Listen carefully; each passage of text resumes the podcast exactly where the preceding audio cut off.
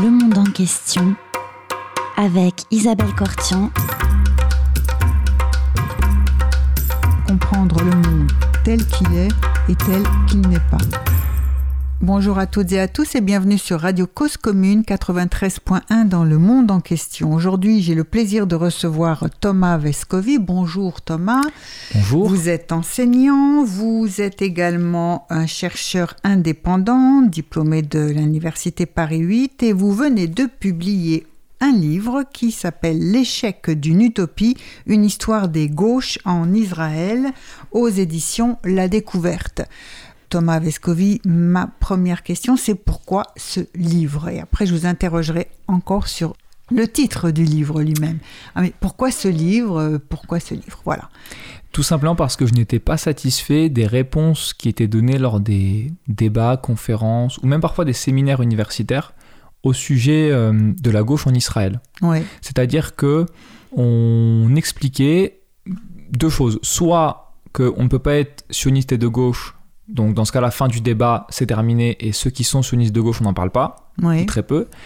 Soit on expliquait, ça c'est plutôt l'avis des sionistes de gauche justement, que on peut être sioniste de gauche, mais qu'aujourd'hui en Israël, le sionisme de gauche est en perte de vitesse, non pas à cause de leurs propres erreurs, mais surtout à cause des extrémistes palestiniens qui euh, sèment la violence et qui renforcent Mhm. la droite, et euh, d'une extrême droite qui est manipulatrice, euh, qui, euh, qui manipule les masses, etc. Et j'étais pas satisfait et je voulais essayer de trouver une troisième voie, Ouais. c'est-à-dire une histoire, euh, en essayant le plus possible d'être détaché du sujet au sens de prendre du recul, pour raconter l'histoire de ces militants juifs israéliens qui se sentent profondément de gauche, qui se sont sentis profondément de gauche, mais qui sont attachés au sionisme. Sans pour autant, et c'est ce que je pense être un peu l'originalité du livre, sans pour autant mettre de côté ceux qui, justement en Israël, depuis euh, avant même la création d'Israël et jusqu'à aujourd'hui, estiment que il y a une ambiguïté à être sioniste et de gauche, et donc il faut euh, séparer les deux pour justement rester de gauche. C'est-à-dire, en gros, créer une gauche anticoloniale, antisioniste, etc. Et c'est ce qui m'intéressait, c'est de faire un récit qui prendra en compte ces deux visions des choses en Israël. Oui. Mais est-ce que ça veut dire que c'est difficile d'être sioniste et de gauche? Bah, ça veut dire que d'emblée, il y a, un paradoxe. Le paradoxe, il est que quand vous êtes de gauche, vous partez d'un principe qui est de défendre la justice sociale, euh, le droit des peuples, de manière indéterminée par rapport à euh, leur origine, la religion des gens, etc. Ça, c'est, je pense, être une définition de gauche à peu près consensuelle. Si vous ajoutez à ça le sionisme, ça veut dire que vous défendez avant tout l'idée d'une justice sociale et de droit des peuples, mais d'abord pour une population qui serait la population juive. Et quand on reprend l'histoire, on se rend compte que ben, cette approche-là, elle, elle est légitime à l'origine en Mhm. fait du projet sioniste de gauche. C'est pour ça que ça a fonctionné. Mais on se rend compte qu'aujourd'hui, ça ne prend plus parce que ça n'a plus le même sens, à mon avis, d'être euh, juif en Israël.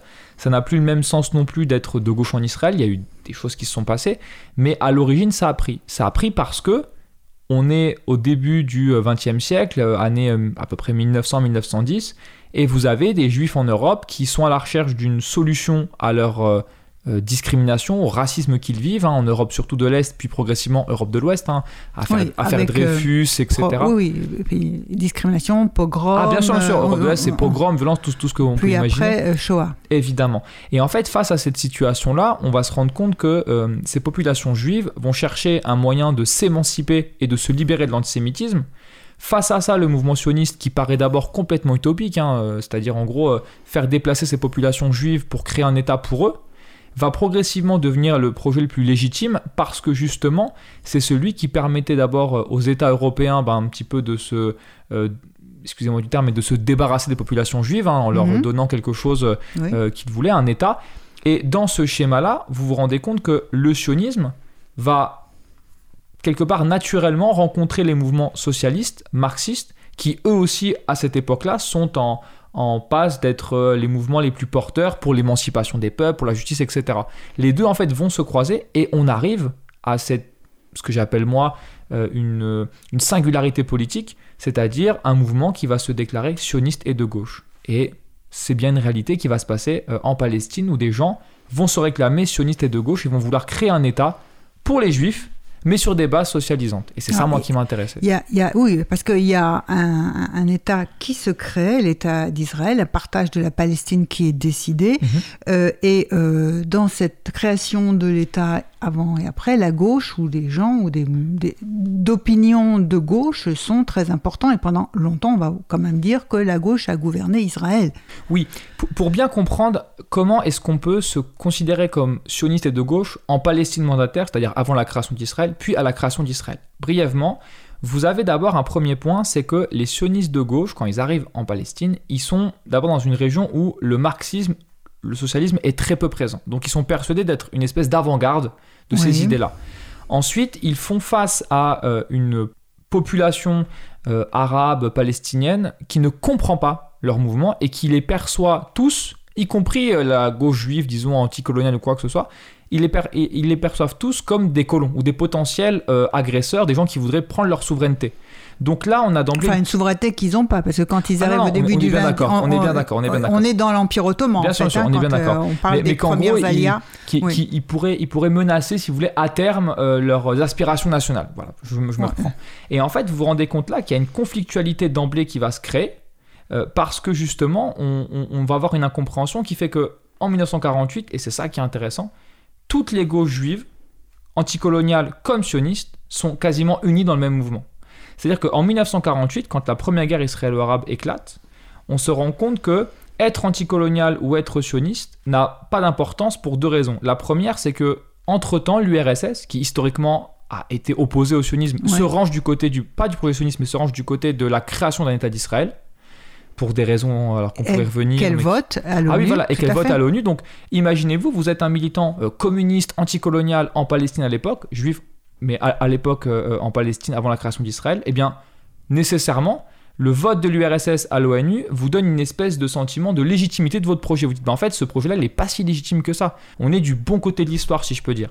Et la deuxième raison, c'est qu'il faut jamais oublier que les États arabes de la région à cette époque-là euh, ne sont pas des États progressistes ni du côté soviétique. Ce sont plutôt des États, euh, des monarchies, des régimes très réactionnaires Ouais. qui, d'emblée, quand vous êtes donc un militant euh, juif euh, dans cette Palestine-là, eh bien, vous avez le sentiment non pas d'affronter euh, euh, des armées qui refusent un partage, mais d'affronter des gens qui veulent vous empêcher d'être libre, en fait. C'est ça la réalité. Quand on lit les écrits des sionistes de gauche comme de la gauche anticoloniale pendant la première guerre israélo-arabe, c'est frappant de se rendre compte que même lorsqu'il y a des expulsions de Palestiniens, ils considèrent que tout ça se fait dans le cadre naturel d'une guerre. C'est-à-dire que c'est triste, mais on doit se libérer. On doit continuer à combattre parce que ce qu'on a vécu en Europe fait qu'on ne pourra jamais être libre tant qu'on n'aura pas un État à nous. Et Mhm. tous ceux qui s'y opposent maintenant, eh bien, euh, ils sont quasiment perçus comme des espèces de euh, d'alliés objectifs, presque des nazis quelque part. Vous, vous voulez pas qu'on soit libre, ben nous on va se battre jusqu'au bout. Et c'est ça moi qui m'a qui m'a paru être int- intéressant. Euh, je vais un tout petit peu remonter en arrière, Bien si sûr. vous le voulez bien. D'abord parce que euh, quand euh, il- ces gens qui arrivent euh, par plusieurs euh, alias, on va dire, hein, en Palestine, donc, euh, ils viennent parce qu'ils n'ont plus d'autre endroit à venir, à, Mhm. où aller. hein. Ils, sont, euh, ils font l'objet d'un rejet et quelle que soit la situation, assimilée ou pas assimilée, de toute façon, ils sont Mhm. toujours rejetés, donc ils cherchent quelque part pour aller. Et ils ont en général une expérience historique de là où ils viennent, où effectivement il y a énormément de discussions dans les mouvements de gauche. Ils sont souvent de gauche et il y a énormément de discussions auxquelles ils sont partie prenante, enfin, que ce soit dans l'Empire russe, euh, les mouvements ouvriers, socialistes ouvriers, enfin, ils participent à tout ça, donc c'est normal qu'ils arrivent avec une pluralité d'idées de, de gauche aussi. D'ailleurs, vous parlez des gauches en Israël. Mm. Ah bah euh, évidemment. Non, je- mais c'est tout de suite parce que vous dites, oui, non, mais il y a une contradiction entre euh, Ah, oui, oui. être de Ben- gauche et, et colonial. Mais au début, Ah, ben évidemment, non, mais je, je vais même encore, oui, je vais même voilà. encore aller plus loin, c'est qu'il faut jamais oublier que à cette époque-là, donc en gros, euh, disons la, les- la première partie du XXe siècle, euh, y compris en France et en Europe, Ouais. être euh, pour la colonisation et être de gauche, si aujourd'hui nous en 2021 ça nous paraît antinomique, à l'époque ça ne l'est pas. Tout à fait. Et en fait, si on replace ça dans un contexte euh, de l'époque, on voit bien que ces gens-là n'ont pas la sensation de faire une pure injustice. Ils considèrent qu'en fait, ils vont créer un État qui sera un État moderne, un État progressiste, selon leur, euh, euh, volonté à eux, et que les populations arabes qui voudront rester là, ou en tout cas qui accepteront la création de cet État-là, pourront en profiter. Et ceux qui ne le veulent pas, eh bien, il y a l'idée soit qu'il y aura euh, un partage, certains parlent même à l'époque déjà d'une possible guerre, mais c'est pas encore envisagé. Ou alors, eh bien, ils se déplaceront. Et quand on dit ça, pareil, on ne prend jamais en compte le fait que Aujourd'hui, évidemment, au XXIe siècle, dire euh, on va solutionner un problème en déplaçant des gens, ça paraît complètement irréaliste. À l'époque, c'est quelque chose qui se faisait, non pas de bon cœur, on est bien d'accord, mais euh, quand l'Empire ottoman euh, se termine, quand l'Empire ottoman disparaît, disparaît, disparaît, donne lieu à naissance à la Turquie. Et, voilà, plusieurs États-nations vont se créer sur la base de déplacement de population. Ou l'Empire russe disparaît et avec la révolution. Ça, attention, ça ne veut pas dire que c'est juste, ça veut dire que pour des décideurs politiques, ça se fait. C'est pour ça que euh, quand aujourd'hui on relit par exemple le premier rapport de la commission PIL, le rapport envoyé par la, SDN pour trouver une solution, le rapport indique qu'il y aura un transfert de population. évidemment, quand on le relit aujourd'hui, on se dit mais quel scandale. À l'époque, non, c'est on se dit ben ça peut se faire, euh, pourquoi pas, en transfert de population. Non, mais si on prend les, chiffres aussi, après chaque guerre mondiale, il y a eu des transferts de population euh, énormes, qui sont effectivement des transferts sans être nécessairement des exterminations. Hein. On est bien d'accord. On est bien d'accord. Mais ce qui, moi, là-dedans, et c'est là en fait que je pense qu'il y, a une contradiction, mais c'est mon avis, c'est que dans l'idée de transfert de population, j'ai toujours considéré qu'il y a une vision qui me paraît être profondément coloniale. C'est-à-dire qu'on estime que les populations n'ont pas d'attachement propre à leur terre. Euh, si on prend les Français en Algérie, c'est intéressant de voir dans, à l'école coloniale française, quand on, enseignait aux officiers, aux administrateurs, on leur expliquait quelque part que bah, l'indigène, euh, vu qu'il n'y a pas d'appartenance nationale, vous le déplacez ailleurs, il pourra s'intégrer, ça pourra se faire. Et ça, quelque part, on ne on ne pouvait pas comprendre à l'époque le traumatisme que ça allait être pour ces gens quand on leur dit se déplacer, y compris pour la question turque, la question grecque. On le voit encore aujourd'hui. Il y a, un sentiment de... population effectivement. Euh, dans les années 20. Voilà. et, donc, du coup, bah, à l'époque, eh bien, vous avez un, profond, un profond sentiment d'injustice qui se crée. Et c'est ce qui fait qu'au sein de la gauche sioniste, on a du mal à comprendre, avant la création d'Israël, pourquoi les populations euh, palestiniennes locales sont si, euh, comment dire, opposées à leur projet, où il y a autant de véhémence qui va d'ailleurs euh, déboucher, vous le savez aussi, sur des, des, massacres qui vont être perpétrés contre les populations juives locales, des affrontements très violents, etc. Renforçant d'ailleurs le projet sioniste, au passage, euh, au détriment des, des, binationalistes que j'évoque un peu dans, dans, le livre. Mais tout ça, en fait, part d'un même principe. C'est que on a voulu régler une injustice qui était faite en Europe aux populations juives, en créant malheureusement une autre injustice sur une population qui, elle, n'avait rien demandé. Et là, on est face à une, à une situation qui continue jusqu'à aujourd'hui. Oui. Alors, Sauf que peut-être le terme de colonial, enfin, il faut expliquer ou il est peut-être pas, enfin, il n'est pas conçu comme, il est pas conçu comme ça. En tout cas, quand vous parlez de, je voulais revenir sur le, titre de votre, l'échec d'une utopie. Mhm. De quelle utopie parlez-vous? Et est-ce que une utopie, c'est pas nécessairement voué à être réalisée mhm. En fait, pourquoi je dis échec d'une utopie? Parce qu'on a l'habitude de considérer que euh, le professionniste est une utopie qui s'est réalisée dans les faits, on peut dire que c'est une réalité, puisque 50 euh, ans quasiment après le premier congrès officiel du mouvement sioniste, vous avez la création d'Israël, par des mouvements en plus socialisants ou socialistes. Ça, on est d'accord.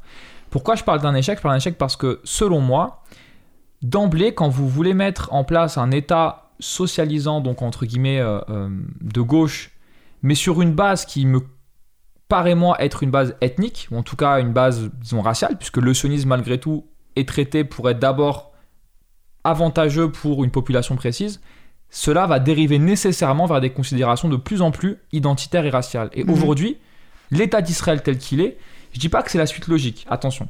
Je dis juste que l'État d'Israël tel qu'il est euh, montre bien que dans cet État-là, la question de gauche paraît être complètement dépassée, parce qu'au sein du mouvement sioniste, on se rend compte qu'il y a une dérive complète vers l'extrême droite, ou en tout cas vers une droite radicale, au détriment de ce que pouvait être, entre guillemets, le sionisme euh, j'ai envie de dire, originel qui espérait pouvoir euh, réussir ça. Donc voilà pourquoi je parle de l'échec de cette utopie-là, qui n'est pas l'échec sioniste, qui est l'échec du sionisme de gauche.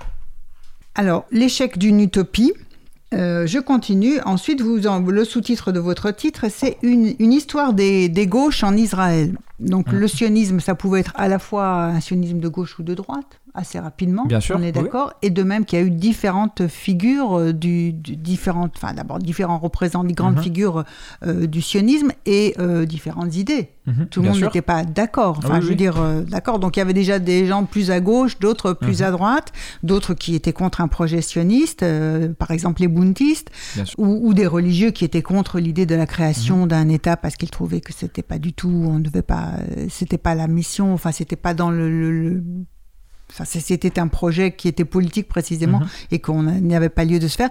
Donc, qu'est-ce que euh, vous montrez tout de suite la, la, l- qu'il y a une pluralité euh, de, de gauche et en même temps vous les- vous imputez une échec de, enfin vous faites l'histoire de l'échec de la gauche dans une situation mondiale où globalement aussi les, les gauches sont en situation de retrait. Alors, qu'est-ce que vous faites de cette question-là? Et, de, et deuxièmement, euh, voilà, enfin pourquoi, enfin pourquoi c'est, en quoi il y a une, une spécificité de l'échec de, la gauche ou des gauches en Israël?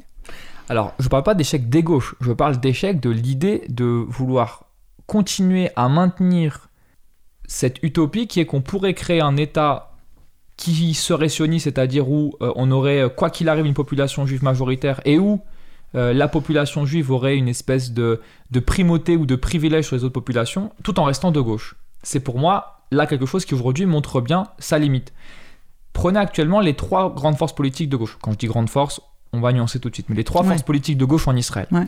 Vous avez, euh, disons, tout à gauche, les héritiers du Parti communiste qui sont, on va dire, autour de la liste unie, qui ont jamais été très importants, mais qui ont toujours été une force, disons, politique assez influente. Comme en France, on pourrait avoir des forces Mhm. euh, de gauche radicale qui sont pas très importantes, mais qui peuvent être dans la mobilisation très influente. Cette gauche-là, elle est assez, euh, comment dire, euh, elle est toujours en dehors du champ sioniste. Elle continue à considérer qu'il faut l'égalité pour tous, qu'il faut réussir à aller vers une euh, vers une, une alliance entre les populations juives et les populations arabes, etc. Bon, euh, elle essaie en tout cas de faire son chemin, et on voit que depuis 2015, c'est ça qui est intéressant, c'est la force politique qui a, disons, le, engrangé le plus de voix dans les populations arabes et juives dans ce projet-là. Par exemple, Mhm. en 2020, euh, cette force qui a toujours été cantonnée aux populations arabes d'Israël, parce que c'est la seule qui expliquait euh, euh, il faut l'égalité, euh, le mon- l'État sioniste c'est une hérésie, etc. Il faut l'arrêter, etc. elle a également réussi à obtenir plus de 20 000 voix dans les quartiers juifs. Donc c'est intéressant de voir qu'il y a une dynamique là-dedans. L'autre force, c'est le Meretz, qui est une force, disons, beaucoup plus euh, singulière parce que c'est une gauche radicale sioniste, c'est-à-dire un- une gauche sioniste qui a toujours été sur cette ligne de crête en considérant que le projet sioniste était juste à la base, mais qu'aujourd'hui euh, il dérive complètement et il faut le ramener sur des bases beaucoup plus euh, sereines, y compris d'alliance avec les populations arabes. Là, on a quelque chose qui est très intéressant. Et on voit bien que ce Meretz-là, depuis maintenant deux ou trois ans, il a enclenché une espèce de comment expliquer ça? De processus où euh, il se lie de plus en plus à la population arabe en considérant quelque part que si on reste dans le champ strict du, du- du mouvement sioniste et donc on ne parle qu'aux populations juives d'Israël on perd pied complètement. Mhm. et surtout la droite est de plus en plus forte parce qu'on a le même discours que sur la colonisation sur l'occupation. Il faut qu'on ait un autre discours on voit que le Meretz, là, je dis pas non plus qu'ils sont euh, une force importante, mais en tout cas, ils se maintiennent autour de 5 députés euh, euh, récemment à la Knesset. On, on- on verra un peu ce que ça donnera. Et la troisième force, c'est le Parti travailliste, qui lui, euh, ça m'a été reproché d'avoir euh, un petit peu d'avoir euh, pris le Parti travailliste dans le livre comme euh, une, une force de gauche, mais moi je pars du principe que si les militants Ça de ce parti-là, reproché pourquoi bah, dans, dans la préface Ah notamment, Michel oui. D'accord. me dit que le livre est bien, mais il m'attaque ça. Et dans d'autres interviews, on me dit mais pourquoi avoir pris le Parti travailliste? C'est simple. Quand j'ai fait mes entretiens et mes terrains sur place, Oui, j'ai été, j'ai été rencontré, D'ailleurs, vous allez nous raconter ça. Bien oui. sûr. Ouais. j'ai été rencontré des, des militants travaillistes. Ouais. Le constat, il était clair. Ces gens-là, vous leur, ne vous ne leur ferez pas dire qu'ils sont pas de gauche. Ils se sentent profondément de gauche. Donc moi, à partir de là, ce qui m'intéressait, c'est de voir ben, comment tu articules toi ta destinée sioniste et le fait d'être de gauche. C'est, c'est ce qui moi m'intéressait profondément. Sauf que ces militants-là, on se rend compte que quand vous leur parlez d'une alliance avec les populations euh, arabes, ils sont pas contre, mais ils vont vous expliquer que l'enjeu pour eux, d'abord, c'est de convaincre la population juive qui font fausse route en votant Netanyahou. Et on voit par exemple depuis maintenant euh, un mois et demi, vous avez tous vu, euh, enfin entendu les événements qui se sont passés. C'est intéressant de voir ça. Les militants du Meretz et Ouais. euh, de la gauche anticoloniale ont quasiment tous, enfin tous, en tout cas ils ont tous appelé à aller manifester euh, à Jérusalem, à Shir Jara, avant les bombardements du Hamas. Ouais. On est d'accord. À Shir Jara, à Silouane, aux côtés des Palestiniens. Le Parti travailliste, Menacé d'expulsion euh, voilà, excusez-moi, qui sont menacés d'expulsion suite à une- un à processus de, Jérusalem-Est. à Jérusalem-Est, Voilà. effectivement. Les militants travaillistes, eux, en revanche, n'ont jamais vraiment appelé à manifester. Le parti n'a jamais appelé à manifester, mais ils ont appelé à manifester contre Netanyahou lors de les manifestations à Balfour. Pour ceux qui, qui voient de quoi je parle, c'est les mouvements qui ont lieu depuis deux ans maintenant en Israël pour que Netanyahou quitte le pouvoir parce qu'il est accusé de corruption. Oui. Sauf que les manifestations à Balfour, on se rend compte qu'elles ne rassemblent pas la population israélienne, elles rassemblent surtout des populations juives, de droite comme de gauche, qui sont contre Netanyahou. Mhm. Et là, en fait, on se rend compte qu'on a trois forces politiques qui ont des stratégies totalement différentes. Les deux premières que j'ai citées sont dans une espèce de tentative de transformation vers quelque chose qui serait un front judo-arabe. Je ne sais pas si ça marchera ou pas.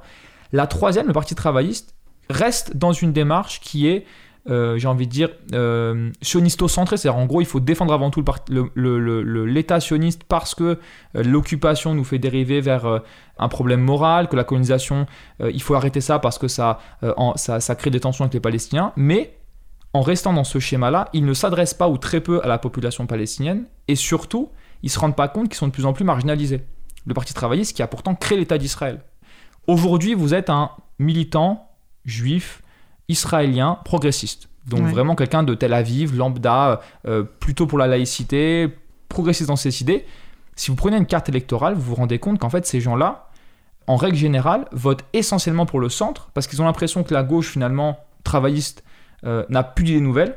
Elle continue à parler de séparation avec les Palestiniens, elle continue à parler de, euh, de négociations, etc. Et surtout, elle n'est pas capable de se mettre à jour sur la question libérale, qui intéresse beaucoup d'Israéliens. Donc du coup, pour qui ils votent Ils votent plutôt pour le centre, qui eux savent bien articuler le fait que la question palestinienne, on verra ça plus tard. Maintenant, ce qui compte, c'est de défendre un État euh, laïque et surtout un État libéral. Et pourquoi il se passe ça, selon moi? Parce que justement, on reste ancré dans ce débat autour de la question sioniste, où à chaque fois la droite gagne. Parce que dans l'enjeu de défendre un État pour les juifs, la droite sera toujours plus démagogue en fait en disant oui, nous on veut qu'un État pour les juifs, un État exclusivement juif, etc. Et quand vous, vous êtes de gauche euh, sioniste en disant euh, non, mais attendez, on peut créer un État pour les juifs, mais sur des bases de gauche avec les Palestiniens, auprès de plein d'Israéliens, en fait, ça, ne tient pas. Parce qu'il y, a la crainte, je pense, selon moi, de d'être mis au même niveau que les populations arabes palestiniennes et surtout du coup de perdre une part des privilèges qu'on vous a donnés dans cet État. C'est ce que je crois profondément. Alors perdre, euh, enfin l'État au départ, euh, c'est l'État d'Israël. Quand on a peur de perdre l'État, c'est perdre, c'est pas forcément l'État sioniste ou, enfin c'est l'État, euh, l'État tel que en fait, une il faut, patrie pour pour les, Juifs dont on ne veut nulle part ailleurs. Bien sûr, il faut bien comprendre l'enjeu démographique. Vous avez aujourd'hui entre la Méditerranée et le fleuve Jourdain autour de 6,7-6,8 millions de Juifs. Si vous prenez les populations arabes palestiniennes Gaza, euh, les Palestiniens d'Israël, puis Cisjordanie, vous avez entre 6,7 et 6,9. Les chiffres varient, millions. Ce qui veut dire qu'il y a un enjeu démographique qui est très clair, qui est que si l'État d'Israël continue à coloniser et à occuper la Cisjordanie comme il se passe, l'État de Palestine qui doit être créé ne verra jamais le jour. Là, on peut déjà aujourd'hui en douter. Et on va se retrouver dans une situation démographique où l'idée de créer un État pour les Juifs ou à majorité juif est de plus en plus remis en cause, à moins qu'on impose un apartheid total aux gens. Et face à cette situation-là, ce que j'essaie d'expliquer, c'est que soit la gauche se renouvelle en disant, bon, le professionniste, il a été extrêmement prometteur, mais aujourd'hui on voit bien que les seuls qui défendent le sionisme, comme on le voit, c'est surtout des gens qui continuent à penser qu'il faut un état d'apartheid parce que le sionisme, pour demeurer, devra forcément appliquer une situation inégale, parce qu'on ne pourra plus être à majorité juive par rapport à la démographie. Ou alors on se transforme, on essaie de créer des bases d'égalité entre les gens. Et dans ce schéma-là, ce qui est inquiétant, c'est de voir que le Parti travailliste continue à avoir des idées de gauche sur des questions économiques, sociales. Là, par exemple, euh, à l'heure où on parle, je ne sais pas quand ce sera diffusé euh, euh, ce qu'il en sera, mais à l'heure où on parle, on a les négociations pour former un gouvernement. On voit ça que... fait longtemps. Hein. Ah oui, bien sûr. ça mais fait longtemps. Ce que, ce que je veux dire, pardon, c'est qu'en fait, c'est l'opposition à Netanyahou qui négocie. Oui. Et il y a 48 heures de ça, on a appris, enfin en tout cas moi j'ai appris, peut-être que c'était avant, mais moi je l'ai appris il y a 48 heures, que le Parti travailliste et le Meretz, donc la gauche radicale sioniste, avaient signé un accord pour être dans le gouvernement avec euh, Yair Lapid, donc le centriste, que j'ai mhm. voulu évoquer, mais j'ai oublié de, parler. Donc c'est un peu la figure de proue des, de la, de, des juifs libéraux, progressistes, etc. De Tel Aviv dont vous avez parlé. Ah oui, oui, bien, sûr. Tel Aviv, même, ou même Haïfa, ça c'est aussi intéressant mhm. de voir euh, ce basculement-là. Et en fait, on voit que ils ont obtenu des postes dans le gouvernement. On attendra de voir les confirmations. Et l'un des enjeux qu'ils mettent en avant, c'est la gratuité de l'éducation. Et c'est ça, moi, que je réponds à beaucoup de gens qui me disent Mais comment t'as pu mettre les travaillistes dans ton livre, etc. je dis Mais en fait, évidemment que sur la question euh, que j'appelle moi coloniale, liée, à la, liée aux Palestiniens, évidemment qu'il y a un vrai problème euh, de considération. Mais sur des questions socio-économiques, prends une candidate comme Merav Mikhaeli, qui était la candidate travailliste euh, lors des dernières élections. Tu prends son programme, revalorisation des pensions, nouveaux droits pour les femmes, droits pour les salariés. En France, ces idées-là, clairement, tu les mettrais à gauche. Il n'y a même pas de débat. gratuité de l'éducation dans un pays d'Israël qui est inégalitaire et euh, libéral, notamment à cause de la droite qui a privatisé le pays, etc. Oui, beaucoup de un gros pourcentage de la population, on voit, enfin, au moins un petit peu moins de la moitié, on voit dans des, dans des établissements privés. Ah ben évidemment, bien sûr. Et ben, du coup, on se rend bien compte que cette Bah, c'est situation... 41% quand même. C'est C'est exactement ça, non, c'est c'est énorme. Et surtout, on, on se rend pas compte aussi de, de la dégradation de l'école publique. Ouais. Euh, on n'aura peut-être pas le temps, mais sous Netanyahou, ça a été vraiment flagrant, euh, cette dégradation-là. Des partis qui disent, bah, nous, on veut remettre un système éducatif pour tous et gratuit. Excusez-moi, on va pas dire que c'est pas quelque chose de gauche. Profondément, c'est progressiste. Tout à fait. Euh, Là où pour moi, il y a, il y a un, il y a un vrai, un vrai problème, c'est que les militants travaillistes que j'ai rencontrés, c'est intéressant, c'est que sur ces questions-là, mais c'est passionnant. Et même sur Netanyahou, Mhm. si vous avez peut-être pu, ou les gens peut-être ont pu voir les débats que j'ai fait avec euh, euh, des gens comme Sami Cohen, prof Ouais. à Sciences Po, ou même Denis Charbit, sur Netanyahou, c'est passionnant. On est même d'accord sur plein de points. C'est quand on arrive sur la question palestinienne où là, je pense, il y a un désaccord parce que j'estime personnellement que le problème de la, de, de la perte de vitesse de la gauche sioniste n'est pas uniquement lié à la droite aux Palestiniens, elle est aussi liée au fait que les militants de gauche sionistes eux-mêmes n'ont pas pris en compte leurs propres contradictions et n'arrivent pas aujourd'hui à, à les affronter. C'est ce Alors, que je pense. Alors, on va reprendre notre débat, mais on va tout d'abord faire une première pause musicale et vous nous proposez d'écouter Mohamed Assaf, d'Ami. Je peux le, je Oui, peux l'expliquer. ah Ah, bah, bien je- sûr. Alors, Mohamed Assaf, bah, parce qu'on vient de traverser une période euh, très très compliquée pour les deux populations, israélienne et palestinienne, et que Mohamed Assaf est de Gaza. Et je trouve qu'il chante très très bien, et je trouvais cette chanson très belle, donc je voulais la, la diffuser. euh, voilà. Bon, d'accord. Alors, pas nous plus d'explications que ça. Nous écoutons euh, Mohamed Assaf. Merci.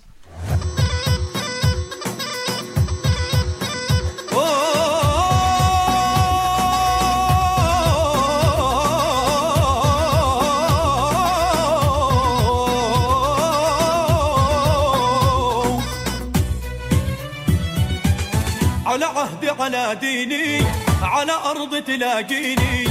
أنا لأهلي أنا فديهم أنا دمي فلسطيني فلسطيني فلسطيني. أنا دمي فلسطيني.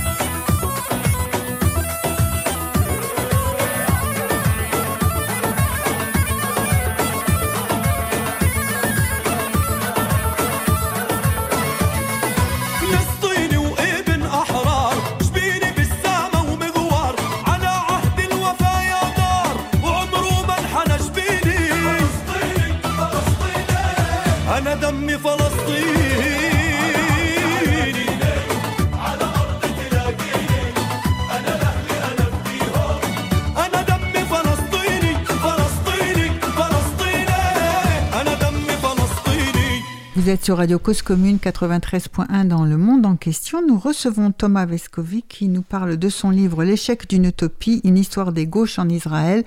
Euh, c'est vraiment euh, votre livre, une, une belle plongée dans, dans l'histoire d'Israël, euh, avec énormément de détails, énormément d'informations. C'est extrêmement passionnant. Alors, on, on parlait de la définition du, on parlait du sionisme, sionisme de gauche ou etc. Mais moi, j'avais envie de vous citer Amos Oz, euh, et notamment la dernière conférence qu'il a donnée peu de temps avant sa mort et qui a été publiée chez Gallimard. Rien n'est encore joué.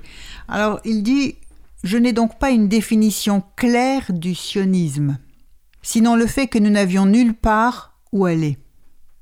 Quel que soit le projet, l'objectif par-delà la reconstructite, depuis le marxisme stalinien jusqu'au quasi-fascisme mussolinien, on trouve toutes les nuances d'opinion. Certains individus, par exemple, rêvaient de recréer ici au Moyen-Orient la réplique parfaite de l'Autriche-Hongrie du Kaiser. Les gens qui se donneraient du Herr Docteur et du Frau Directeur, en veux-tu en voilà, en respectant un silence absolu entre 14 et 16 heures. Des rêveurs sionistes de cet acabit ont bel et bien existé, je pourrais continuer jusqu'à demain matin à écrire une trilogie à ce sujet. C'était une fédération onirique. Tout le monde était d'accord pour dire que quel que soit le rêve, il devait se réaliser ici, parce que nous n'avions aucune chance ailleurs. Nous avons essayé. Nous nous sommes enfermés dans nos bourgades pour prier Dieu sans déranger personne. Une bande de juifs attend le Messie sans pelle ni épée, pour citer un Zvi Greenberg. On ne nous a pas laissé faire. Du coup, nous avons tenté de nous assimiler, de leur ressembler. Nous nous sommes même convertis au christianisme. Peine perdue.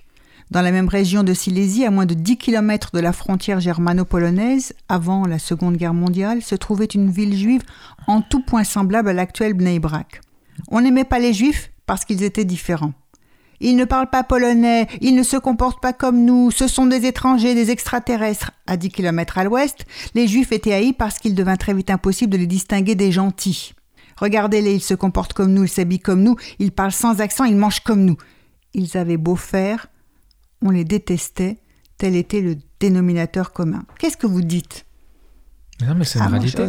C'est une réalité. Mais non, mais c'est-à-dire que Non, mais peut-être que c'est, je, c'est bien, si je voulais vous poser la question non, parce que sûr, pour sûr. expliquer, Mais- mais parce on- que tout le monde n'a pas lu Ah non, non, bien sûr, bien livre sûr. et, j'ai- ne connaît parfaitement Et- et- et- l'histoire.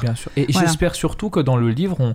j'espère vraiment qu'on ressent ce que j'ai voulu remettre en, en- en avant, c'est-à-dire le fait que les populations euh, juives qui arrivent en Palestine, qu'elles soient sionistes ou ensuite qu'elles soient euh, pas sionistes et qui arrivent par pur euh, euh, comment dire euh, pas- dénuement, exactement. Dans le dénouement le plus Euh, total, elles parce qu'elles sont pas- chassées de partout Voilà, pour elles- fuir à la Ce mort. que, ce que j'essaie de montrer, c'est qu'elles n'arrivent pas avec l'état d'esprit de dire on va prendre la terre à une population. Elles arrivent en disant on va essayer de s'installer et d'être libre. Ce qui se passe surtout, c'est que progressivement, elles n'ont pas conscience que leur installation est perçue comme une euh, violation euh, de l'aspiration nationale des populations palestiniennes. Surtout, elles sont vues comme euh, des colons par les populations arabes. Et c'est ça, en fait, qu'il y a une confrontation qui va entrer. Dans le livre, j'accorde beaucoup de temps notamment à ce que j'appelle la, la construction de cette espèce de séparation raciale. C'est-à-dire qu'en gros, on a trop souvent euh, schématisé les choses comme euh, il y a un mouvement sioniste et à côté les populations arabes. En fait, dans les faits, il y avait énormément d'échanges et surtout de vie en commun, notamment dans les milieux travailleurs. Que ça soit sur les, dockers, les cheminots, euh, même au niveau de la poste, etc. Il y avait beaucoup d'échanges parce que justement le pouvoir mandataire britannique avait industrialisé le pays, avait euh, essayé de favoriser euh, l'émergence d'une société plus euh, donc industrielle et moderne, etc. Mhm. Et dans ces milieux-là, il y avait des travailleurs juifs et arabes.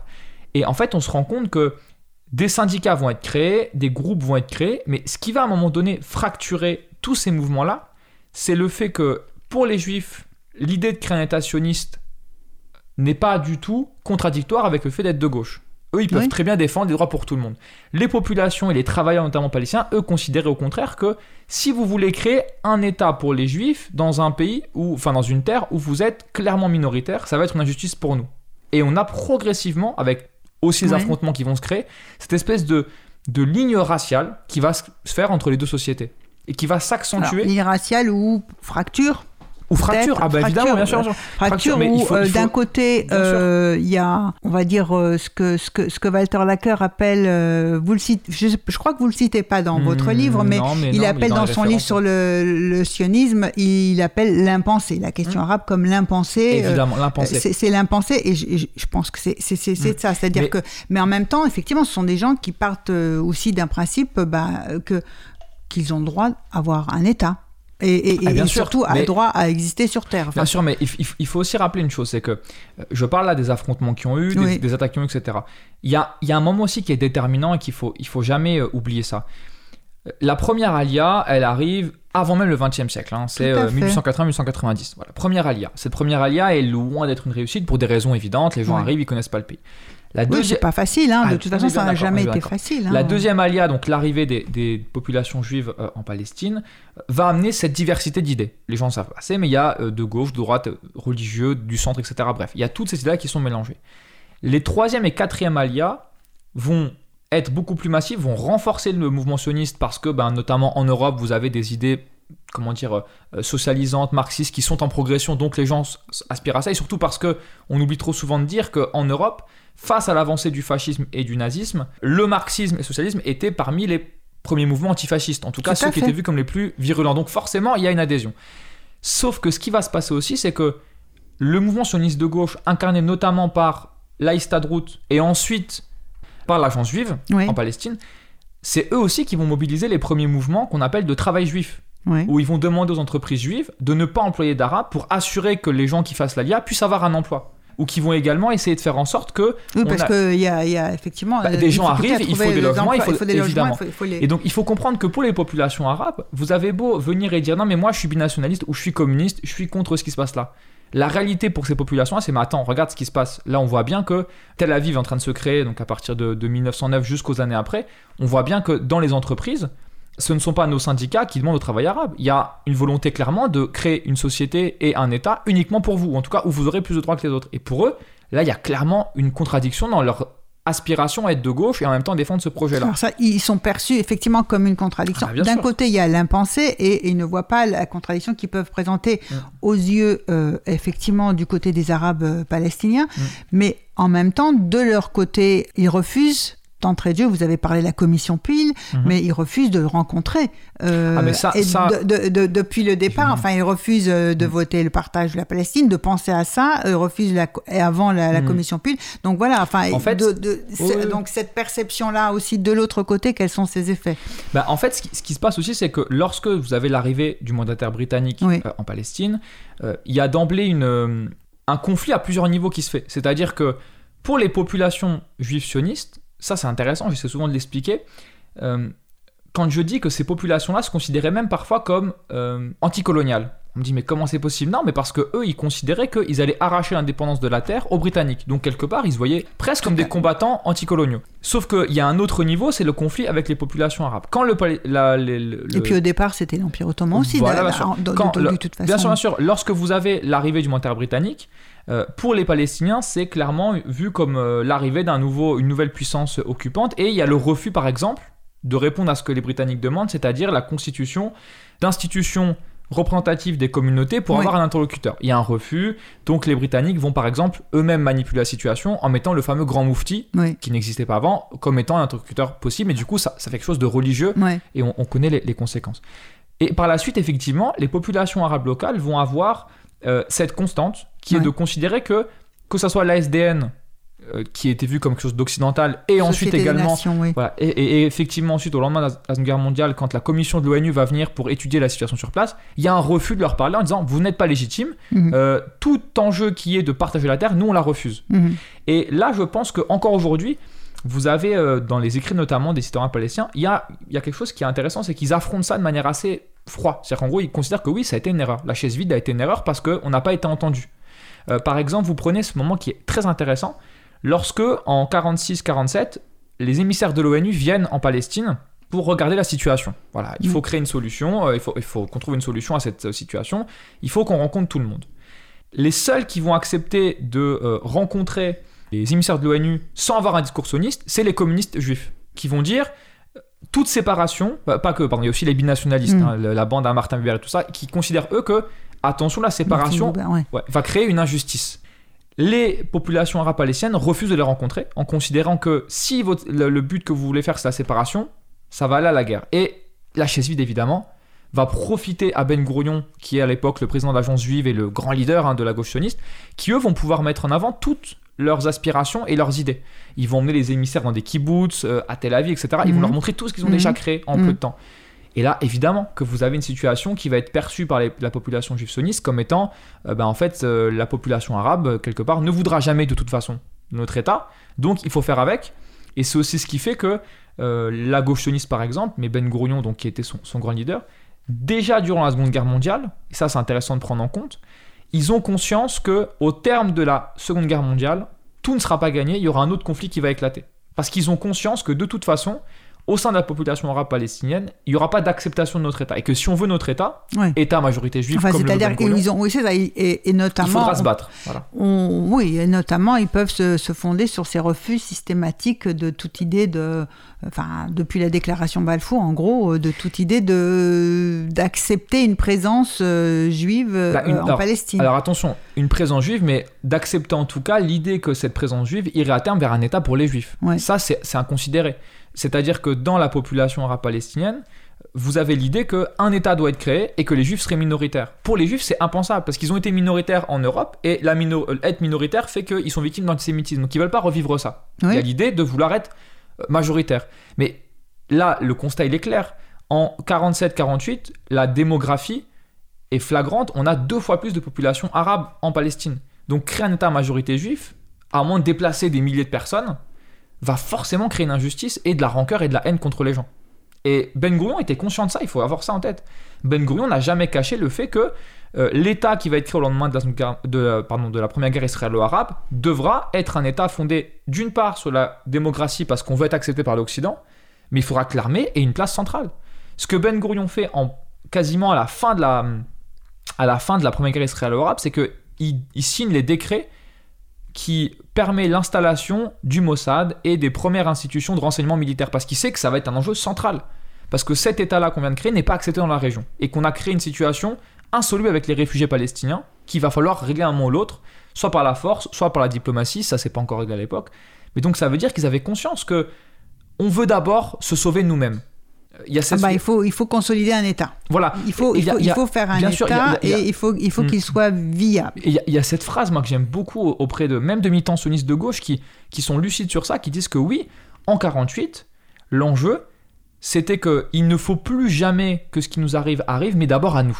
On a tellement vécu ce qui s'est passé là-bas, on ne veut plus revivre ça. Ouais. Et quitte à ce que, malheureusement, quitte à ce que ça coûte euh, le déplacement de gens, l'expulsion de personnes. Sauf qu'en fait, ça allait forcément créer une rancœur parce que ces populations-là, euh, animées par une aspiration nationale qui à l'époque, euh, partout dans le monde arabe, eh bien, vont vouloir à un moment ou l'autre forcément euh, revenir sur leur terre, ou en tout cas euh, avoir une animosité profonde contre cet État qui leur paraît complètement illégitime. Et quand vous dites que euh, du côté palestinien, donc, on regrette euh, cette politique de la chaise vide. Alors je sais pas qu'on juste qu'il y a des On- intellectuels Ah, il y a qui des intellectuels, voilà. oui. Donc, Après, je- j'ai pas parlé Ouais. avec Mahmoud Abbas Ouais, pour lui ouais. demander, mais il y a des intellectuels, bien sûr, qui expliquent que euh, la chaise vide, euh, dans le contexte de l'époque, pouv- pouvait peut-être être- paraître euh, normal. On n'est- on n'a pas vu qu'à l'époque, Ouais. mais qu'aujourd'hui, du point de vue d'histoire, on se rend bien compte que euh, ça a été une erreur parce qu'on n'a pas été entendu, alors qu'il aurait peut-être fallu à ce moment-là avoir une autre voie. En même temps, on peut comprendre de l'autre côté que euh, on veuille se défendre. Hmm. Si Là- vous dites que dès le début, euh, il n'y avait pas de volonté de, de les accepter et pas de désir de les accepter, Ouais, mais ce- euh, et, et- et- et de Hmm, les accepter sur... euh, voilà, En fait- l'idée d'un... Enfin, Israël, État pour tous les Juifs, c'est enfin, Netanyahou qui vient de le faire en 2018, n'est-ce pas? Mais un Mhm. État d'Israël, même cet État d'Israël, enfin, n'était pas accepté. Partons- Enfin, enfin, alors je- attends. je- je- je- Oui, oui, bien sûr, c'est- ce n'est pas, une- ce n'est pas facile. Hein, Non, euh, ah ben non, bien sûr, c'est donc, euh, complexe. mais je dirais que- que, c'est, immensément tragique. Ce que, ce que, ce que j'aimerais plutôt essayer de, de, de, de partir d'un- d'un accord final dans la discussion, mais je ne sais pas si on arrivera, c'est que quand vous dites se défendre, certes, mais se défendre face à quoi? Se défendre face à une population qui considérait que le fait de créer un État pour une population qui était minoritaire dans cette région-là était illégitime. Mhm. C'est ça la rancœur principale. Les, les tensions qui amènent notamment euh, les grandes émeutes ou la grande révolte arabe, euh, c'est une erreur de penser que c'est d'abord un ressenti antisémite. C'est d'abord un ressenti face à la saisie de terre qui leur paraît complètement légitime, face à un pouvoir britannique qui paraît être euh, non pas neutre, mais plutôt penché d'un côté, ce qui, aujourd'hui, quand on regarde les faits, on se rend compte qu'il y a eu effectivement euh, des connivences avec le mentionnisme par rapport à des liens notamment culturels, il y avait de- des proximités entre les gens, etc., mais que concrètement, les Britanniques, il y a eu quand même aussi euh, euh, un, problème d'être, euh, de, d'entendre l'aspiration des Palestiniens parce qu'il n'y avait pas d'interlocuteur aussi, d'accord? Mais la question... Oui, la- en même temps, ils n'ont pas été tout forcément euh, extrêmement Non, non. cléments avec les Israéliens non plus, avec mais- les Juifs de Palestine non plus. Non, mais- mais par exemple, prenons la, question de la grande révolte arabe. C'est Ouais. super intéressant. La grande révolte arabe démarre en 1935-1936. C'est un mouvement qui euh, traverse toute la Palestine, qui commence par euh, d'abord une, une, une mini guérilla armée qui va être complètement démantelée, qui ensuite débouche sur un mouvement de grève, des manifestations et des mouvements de violence Oui. contre les territoires qui appartenaient à, à ce moment-là à la population juive. Bon, au terme de la grande révolte arabe, on se rend compte de plusieurs choses. D'abord, c'est que le pouvoir britannique n'a eu aucun mal à recruter dans le mouvement sioniste des gens qui étaient prêts à s'engager contre la révolte arabe. Mhm. Ça, c'est d'abord un point de connivence majeur. Deuxièmement, on se rend compte que l'État britannique, en sanction, va exproprier toute une partie des euh, paysans palestiniens qui sont engagés dans ce mouvement-là, et ces terres vont être quasiment systématiquement transférées à l'agence juive, qui paraît beaucoup plus euh, cordiale, si vous voulez, à l'époque en tout cas, avec l'Empire britannique. Si bien que vous vous rendez compte qu'au moment où Israël est créé, une bonne partie des kibbutz ou des villes qui sont créées sont issues des terres saisies en 35-36. Imaginez-vous, enfin, imaginez-vous, on peut pas s'imaginer, mais la population arabe palestinienne pour elle, il y a un sentiment profond de dépossession. Deux fois. Par les Britanniques et par ce mouvement sioniste qui leur paraît être complètement menaçant euh, pour leur euh, avenir, etc. Sur cet état de fait-là, vous avez encore une fois l'arrivée en 47-48 d'un problème qui est insoluble. L'ONU décide de partager la Palestine en deux. 55 pour l'État juif, mais il y a le désert du Negev, donc quelque part, c'est quasiment inhabitable une bonne partie, et 45% pour euh, l'État euh, arabe qui doit avoir le jour. Sauf que démographiquement, vous avez deux fois plus de population arabe, et de manière pragmatique, on a moins de 8% d'États de Palestine qui appartiennent à des propriétaires juifs. À ce moment-là, moi, ça me paraît assez clair que le partage allait forcément créer une situation de conflit. En tout cas, aujourd'hui, ça me paraît. C'est pour ça que quand vous dites se défendre, oui, quand il y a l'arrivée évidemment des, armes arabes, il y a une question de euh, survie parce qu'il faut créer, il faut défendre l'État qu'on nous a donné. Mais avant ça, il y a aussi le fait de vouloir défendre un projet qui peut paraître totalement légitime auprès des populations locales, qui elles considèrent que vous êtes arrivé par bateau ou par avion pour créer un État sur une terre qui n'est pas la vôtre, à notre yeux, à nos yeux. On aurait pu imaginer aussi que à cette époque-là, ils s'emparent et qu'ils créent vraiment euh, un État euh, palestinien, euh, quitte à voir après. Enfin, je vais dire, en tout cas, Mhm. euh, des deux. Oui, mais c'était pas ce que le monsoniste voulait, on est d'accord sur ça. Le, Oh. le n'a jamais voulu arriver là-bas et dire on va créer un État avec les millions de. le- les centaines de milliers puis millions d'Arabes palestiniens qui sont là. Il fallait Non, un d'emblée. État, un État, un État Juif et à côté un État arabe. Voilà, voilà. Je pense que c'était assez rapidement ce à quoi euh, on se disait que la solution la plus, voilà, la plus. Mais du point de vue européen, du point de vue arabe et oriental, ça n'avait pas de sens. De créer ce partage sur une si petite terre qui euh, est à peine plus grande qu'une région française. Ça n'avait pas de sens. Ça n'avait pas de sens. Du hein. point de vue Enfin, européen, en tout ça cas, il y avait sens. Mm. un certain engagement euh, qui, dans, dans ce sens-là, en Mais tout cas vous, vous depuis, de- qui depuis Oui, bien sûr. Mais de- vous, vous savez ce qui est intéressant, c'est qu'aujourd'hui, on est en 2021 et en Europe, on, consi- on continue à considérer que la meilleure solution, c'est le partage. Sans jamais se demander si. Mais est-ce que les populations de la région du Moyen-Orient, quoi, eux considèrent que le partage, c'est la meilleure solution? Bah, à fait, qui vous voulez demander? À qui voulez-vous demander Aux- aux sociétés, aux sociétés civiles, aux populations. sociétés civiles. Et est-ce que, est-ce que vous. Et est-ce que vous ne trouvez pas que l'État binational, c'est une utopie? Ah mais si, mais sauf qu'aujourd'hui, on a une situation que j'appelle moi binationale de fait. C'est-à-dire que l'État d'Israël aujourd'hui dirige la quasi-totalité des terres entre la Méditerranée et le Jourdain. Gaza peut être à la rigueur considéré comme à part, quoique, quoique on peut quand même en débattre.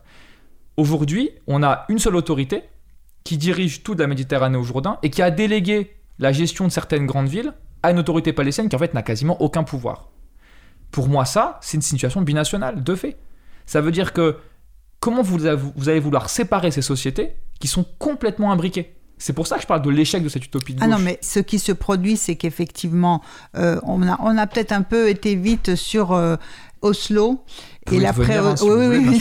et, et, enfin, c'est pas qu'on a été vite, c'est qu'on en a pas du tout parlé. Et puis les les, dés- les désillusions ou les ah, Bah, non, mais est-ce que, est-ce que vous pensez pas que la dérive droitière d'Israël aujourd'hui est évidemment liée à la seconde intifada, tout ce qui a pu se passer, mais c'est aussi lié au fait que je pense sincèrement que les juifs israéliens sont bien conscients de cette réalité, qui est que il n'y aura pas d'État palestinien, que la colonisation aujourd'hui c'est un état de fait et que quelque part euh, on a euh, à peu près euh, une famille sur deux en Israël qui a des amis ou des parents qui vivent dans les colonies de Cisjordanie. On a 40% d'état-major de l'armée. Donc en gros c'est un état de fait pour eux et je pense qu'il y a une conscience profonde que cette terre, quoi qu'il arrive, ne sera pas séparée, ou en tout cas la séparation, on pourra pas aller, il n'y aura pas d'État palestinien, et que démographiquement, on va être dans un piège à un moment ou l'autre. Et moi j'ai le profond sentiment que la dérive droitière, et notamment la loi d'État-nation du peuple juif, la volonté de voter de plus en plus à droite, etc., c'est aussi peut-être lié dans un inconscient, mais c'est une théorie qui vaut peut-être rien, mais c'est la mienne, que dans l'inconscient de beaucoup de juifs israéliens, il y a l'inquiétude qu'un jour, ils perdent l'État sioniste au sens où il pourrait être en majorité juif. Parce que la communauté internationale, je pense, j'ose l'espérer, ne pourra pas euh, rester insensible face à une situation où l'État palestinien ne verra jamais le jour et cette population n'aura pas droit à l'égalité. Je parle des po- 3 millions à peu près qui sont en Cisjordanie. Alors, ce qui, 3 millions de Palestiniens sur effectivement, euh, ce qui sur, sur le terrain, à force de la multiplication des colonies, rend euh, et si oh, et les, les études de, de certains géographes israéliens sont extrêmement intéressantes à ce sujet parce qu'ils font des sens, hein. cartes hein, dans si les deux sens, oui, mais avec euh, oui non, mais en particulier ceux qui veulent effectivement prendre, euh, enfin reconnaissent l'existence des colonies Mhm. et donc disent que bah oui c'est l'histoire du, du, du gruyère. Enfin c'est- quel, quel État viable palestinien euh, est-il possible aujourd'hui en Cisjordanie, par exemple Mm.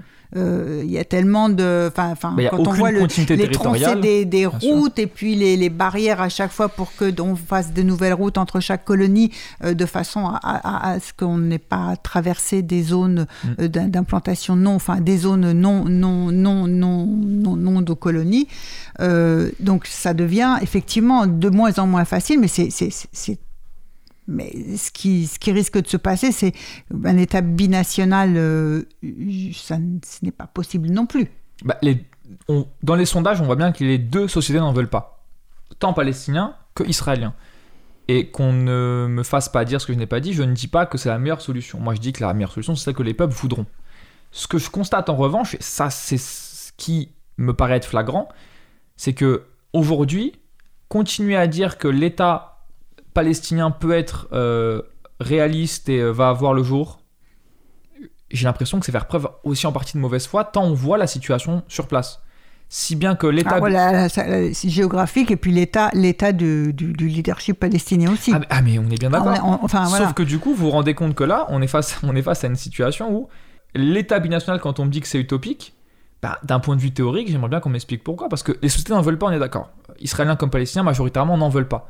Mais sur le terrain, on est déjà face à cette réalité-là.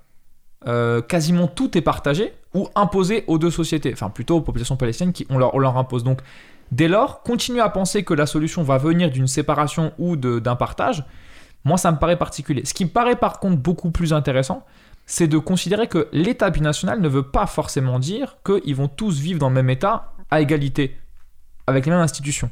Vous avez aujourd'hui des mouvements que j'évoque très brièvement dans le livre parce que c'était pas le sujet, mais des mouvements qui sont apparus, notamment côté israélien, avec parfois des militants palestiniens, qui essaient de penser un État binational qui serait euh, un petit peu euh, avec des particularités. Par exemple, un État confédéral ou un État euh, avec à la Belge. Alors, je dis pas que les Belges c'est la même chose, mais un État où vous auriez un gouvernement central, paritaire, Ouais. et ensuite des institutions qui géraient les populations différemment. Ça, c'est- réfléchi aujourd'hui, non pas parce que c'est l'avenir et que c'est le meilleur, mais parce qu'il y a un état de fait. Et qu'il y a des gens aujourd'hui sur place là-bas qui se rendent compte qu'il n'y aura jamais d'État palestinien, à moins, à moins qu'un jour il y ait une réaction, mais dans le livre j'explique bien aussi pourquoi la gauche travailliste et euh, Merav Mireli, la grande leader actuellement du Parti travailliste, ne demande même plus le démantèlement des colonies parce qu'elle sait que c'est irréaliste. On a vu ce que ça a provoqué dans le Sinaï, on a vu ce que ça a provoqué à Gaza. Aucun dirigeant israélien aujourd'hui n'est prêt à dire euh, on va démanteler les 700 000 colons. Et si vous dites, ben dans ce cas-là, euh, comme Trump a voulu faire, on laisse les colonies et on donne des terres au futur État palestinien, la question c'est quelle terre? Et surtout, si c'est comme Trump de vouloir prendre les populations arabes israéliennes et les mettre dans l'État palestinien, les populations n'en veulent pas. Les arabes israéliens Euh, ils ont beau dire également qu'ils sont, qu'ils se sentent palestiniens, euh, ils sont aussi dans un État qui s'appelle l'État d'Israël, et euh, jusqu'à preuve du contraire, ils n'ont pas envie d'être attachés à un autre État. Pour Tout des à raisons fait. peut Ils ont envie de rester dans Israël. Bah, ou en tout cas, ils ont envie d'une solution plus pacifique, mais oui, actuellement, ils ont une, situation qui, euh, qui euh, je pense, n'est pas du tout euh, la meilleure possible pour eux, mais qui est plus enviable que d'autres populations dans la région, évidemment. En je tout pense. cas, oui. euh, oui ils, disent même entre eux qu'il y a une différence de, de niveau de vie aussi. Ah, mais c'est flagrant, mais bien sûr. Il y, a, il y a une classe moyenne qui est constituée, fait. il y a des accès à l'université, etc. Non, Et surtout, le voyage. Le On- passeport, Il oui. faut prendre en compte ça. Bah oui, Quand le, vous le habitez passeport, à ouais. Gaza, vous pouvez pas sortir. En Cisjordanie, vous ne pouvez sortir que sous autorisation jordanienne et israélienne. C'est ça, avec euh, des heures d'attente. Oui, oui, non, mais c'est effectivement, oui. Si Bon. c'est pour être soumis à ça, ils ne voudront pas, évidemment. Je vous propose une seconde pause musicale. Oui, j'ai choisi HK et Saltimbanque, parce que Ah. je trouve le morceau magnifique Alors, sur euh, Jérusalem. Alors écoutons.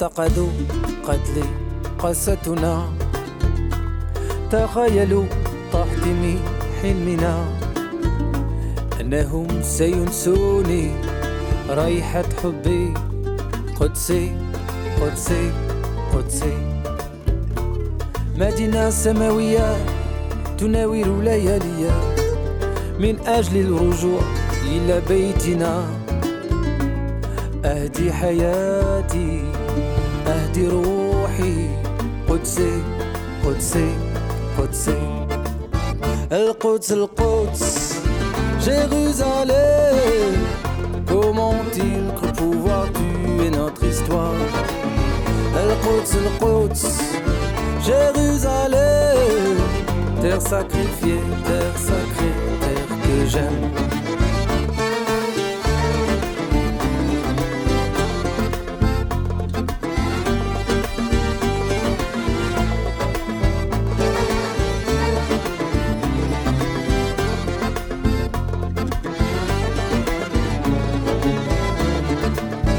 Ils ont cru pouvoir tuer notre histoire, briser notre rêve. Ils ont cru pouvoir me faire oublier le doux parfum de tes lèvres. Ils m'ont éloigné de toi. Ils ont voulu que je t'abandonne, que j'abandonne le souvenir de ces heures où je caressais ton sol. Ils ont dressé ce mur entre nous pour ne plus que je m'obstine à vouloir poser mon regard sur le flanc de tes collines. Cité à la beauté divine, tu illumines toutes mes nuits. Qudsi. El Quds, El Quds, Jérusalem. Comment ont-ils cru pouvoir tuer notre histoire? El Quds, El Quds, Jérusalem. Terre sacrifiée, terre sacrée,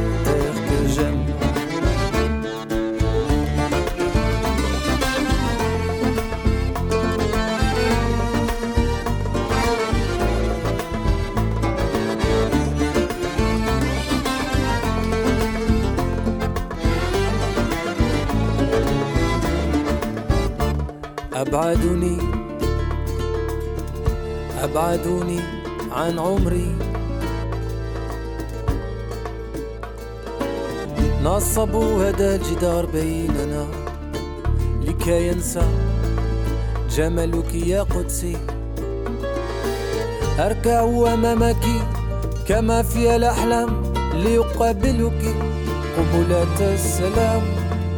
على أرضنا ستعود الحمامة وتعيش في أمان وسلام القدس القدس Jérusalem, comment ont-ils cru pouvoir tuer notre histoire El Quds, El Quds, Jérusalem, terre sacrifiée, terre sacrée, terre que j'aime.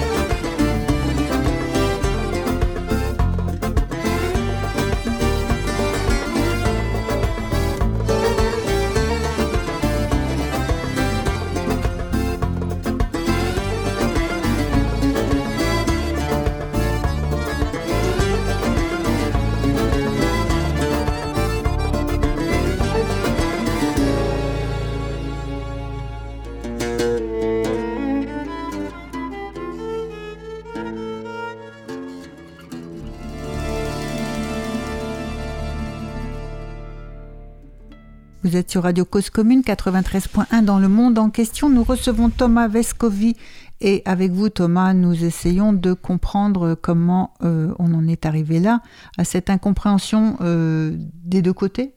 Un, Mhm. un pensée euh, de la question arabe du côté, du côté des Israël. Israël, Ouais, et ouais. des fondateurs de l'État d'Israël, un pensée, ces refus aussi de toute euh, prise en compte d'une situation particulière de cette population qui est là, qui était là, qui en est partie, qui- certaines qui est toujours restée, d'autres qui arrivent, et la, la question effectivement de l'antisémitisme en Europe, euh, ces refus euh, de négocier, de bon, c'est bon.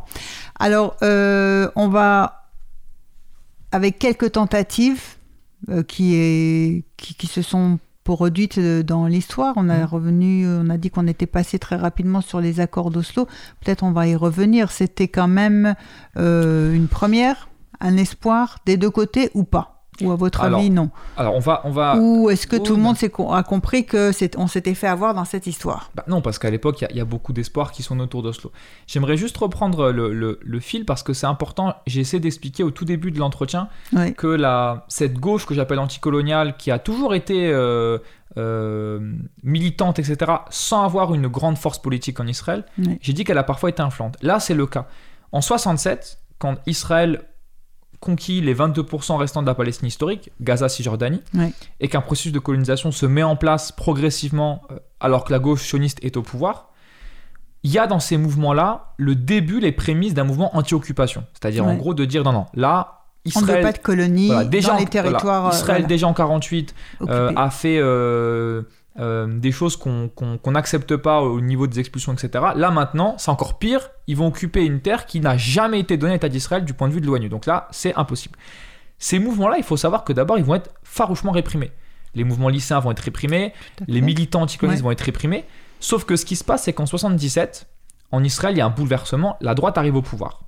Alors elle arrive au pouvoir notamment, pas, pas seulement, mais notamment parce que d'abord, un, les mouvements religieux qui en 48 s'étaient accommodés de la gauche au pouvoir euh, sur la base d'un accord de statu quo avec euh, Ben Gourion, décident maintenant plutôt de soutenir justement la droite, je pense, dynamisée par la colonisation, qui Ouais. ne veulent surtout pas perdre parce que l'accès à Hébron, etc. est important pour eux. Et surtout, deuxièmement, par le changement sociologique important en Israël, qui est l'arrivée des populations que j'appelle juives orientales oui. des pays arabes qui, eux, en arrivant en Israël dans les années 50-60, sont confrontés à un pouvoir sioniste de gauche qui ne les comprend pas. Parce que pour les sionistes de gauche, il y a l'idée qu'on peut être juif du point de vue juste culturel. Ces populations-là, au contraire, ont l'impression que si c'est l'État pour les juifs, il faut que la religion soit au cœur de l'État. Or, ce n'était pas le cas. Il y a une confrontation qui va être entre ces populations, sauf que progressivement, les juifs ashkénazes originaires d'Europe, qui ont cette conception, pas tous évidemment, mais qui sont majoritairement eux qui peuplent la gauche sioniste, qui ont une conception d'un judaïsme plutôt culturel et où la synagogue serait séparée de l'État, vont être minorisés dans, dans la société au Ouais. profit de ces juifs orientaux qui sont de plus en plus importants et qui vont en 77 voter massivement pour la droite. Ouais. La droite arrive au pouvoir et la droite va augmenter la colonisation en donnant davantage de moyens. C'est-à-dire que là, je pense qu'on se trompe quand on dit que la droite et la gauche a fait pareil par rapport à la colonisation. La gauche a laissé faire un processus qu'ils n'ont pas empêché parce qu'ils estimaient que ça pouvait permettre de faire pression sur les arbres en disant bah, regardez, vous voulez pas négocier avec nous les territoires, on va prendre, on va coloniser. La droite, elle, les prend comme un non pas comme une négociation, la droite les prend parce qu'elle ne veut jamais les rendre. Je sais pas si vous voyez ce que je veux oui, dire. oui, je vois. Donc d'un côté, euh, je garde ça et ça sera une monnaie d'échange en disant voilà, il y a des Ah oui, oui, c'est clairement ce que Des- disent la des, gauchoniste. des- hein, voilà, c'est ça. euh, peuplement spontané, des gens sont partis, on ne les a pas empêchés de fonder des Bah, en colonies. euh, on mais des on les, colonies. en- on les démantèlera. Et- et euh, surtout pas- négocier avec nous parce que voilà ce qui se passe. Voilà. Voilà, alors que la droite, eux, au contraire, il y a l'idée d'emblée qu'on ne les rendra jamais et on va coloniser pour un état de Donc fait. là, vous pensez qu'il y a un vrai, un vrai, une vraie fracture gauche-droite Ah, ah en ben, Israël bah, sur cette question. Mais c'est pas que je pense, c'est que Oui. les chiffres sont éloquents. C'est multiplication par 10 quasiment hein, de la Mhm. colonisation. Que- et là, il y a des moyens qui sont donnés massivement. Euh, très très clair à l'époque donc de l'arrivée de Menahem Begin. Face à ça, vous avez ensuite un deuxième processus qui est l'arrivée de l'armée israélienne au Liban, dans la guerre du Liban, de manière assez massive, qui va donner au sein de cette gauche israélienne, qui est à l'époque totalement désabusée par l'arrivée de la droite au pouvoir, Mhm. l'idée qu'il faut se refonder sur un nouveau paradigme. Voilà. Ouais. Euh, on a perdu pied. Cette société nous entend plus. Il faut qu'on trouve un nouveau paradigme. Et c'est intéressant de voir comment, en 77, la gauche sioniste va se mettre à écouter la gauche anticoloniale. Pas en reprenant le même discours, évidemment, Mhm. en le modérant, mais en disant en fait, ok, on a ici peut-être les bases d'une nouvelle gauche autour d'un camp de la paix. Parce que on a une société à l'époque, avec l'arrivée de la droite, qui va se libérer. Là, on peut faire un parallèle. Quand en France, là, le, le PS est au pouvoir, les militants socialistes ou proches socialistes sont beaucoup plus silencieux quand c'est la droite au pouvoir. Et parce qu'on veut éviter de, euh, de trop critiquer, etc. En Israël, la droite arrive au pouvoir et ça va libérer beaucoup de paroles dans les mouvements étudiants, lycéens. On va chercher de nouvelles idées. Et il y a notamment une critique profonde qui va être faite sur euh, la militarisation de la société. On veut Oui, une société moins fait. militarisée. On veut plus de, de, de, de paix et d'accord entre les gens. Et ça va progressivement aller vers le fait que, et si on parlait avec le voisin palestinien? La gauche anticoloniale depuis 67 a essayé de créer des ponts avec l'OLP, Arafat, etc. Oui, parce que on- la militarisation de la société jusqu'à jusqu'au bout, enfin jusqu'à la fin, sans fin, ou plutôt sans fin, euh, n'est plus- n'est pas une solution. Donc Ah d'où bah non, c'est l'idée de dire, de dialogue, ça, voilà. Bien sûr. Et puis surtout, Ouais, on ne ouais. pourra pas indéfiniment dans cette région être avec notre épée et prêt Voilà, à se battre fait. faudra. Il faut pacifier les, la, la, la Il faut situation. trouver, euh, régler Et c'est pacifiquement. sur ce terrain-là que le camp de la paix va naître, avec notamment la guerre du Liban, qui est déterminante dans le camp de la paix. Oui, qu'il y a un traumatisme. Qui est- Ah bah bien sûr, un traumatisme, que ce soit Sabra Chatila ou d'autres, Oui. il y a un traumatisme.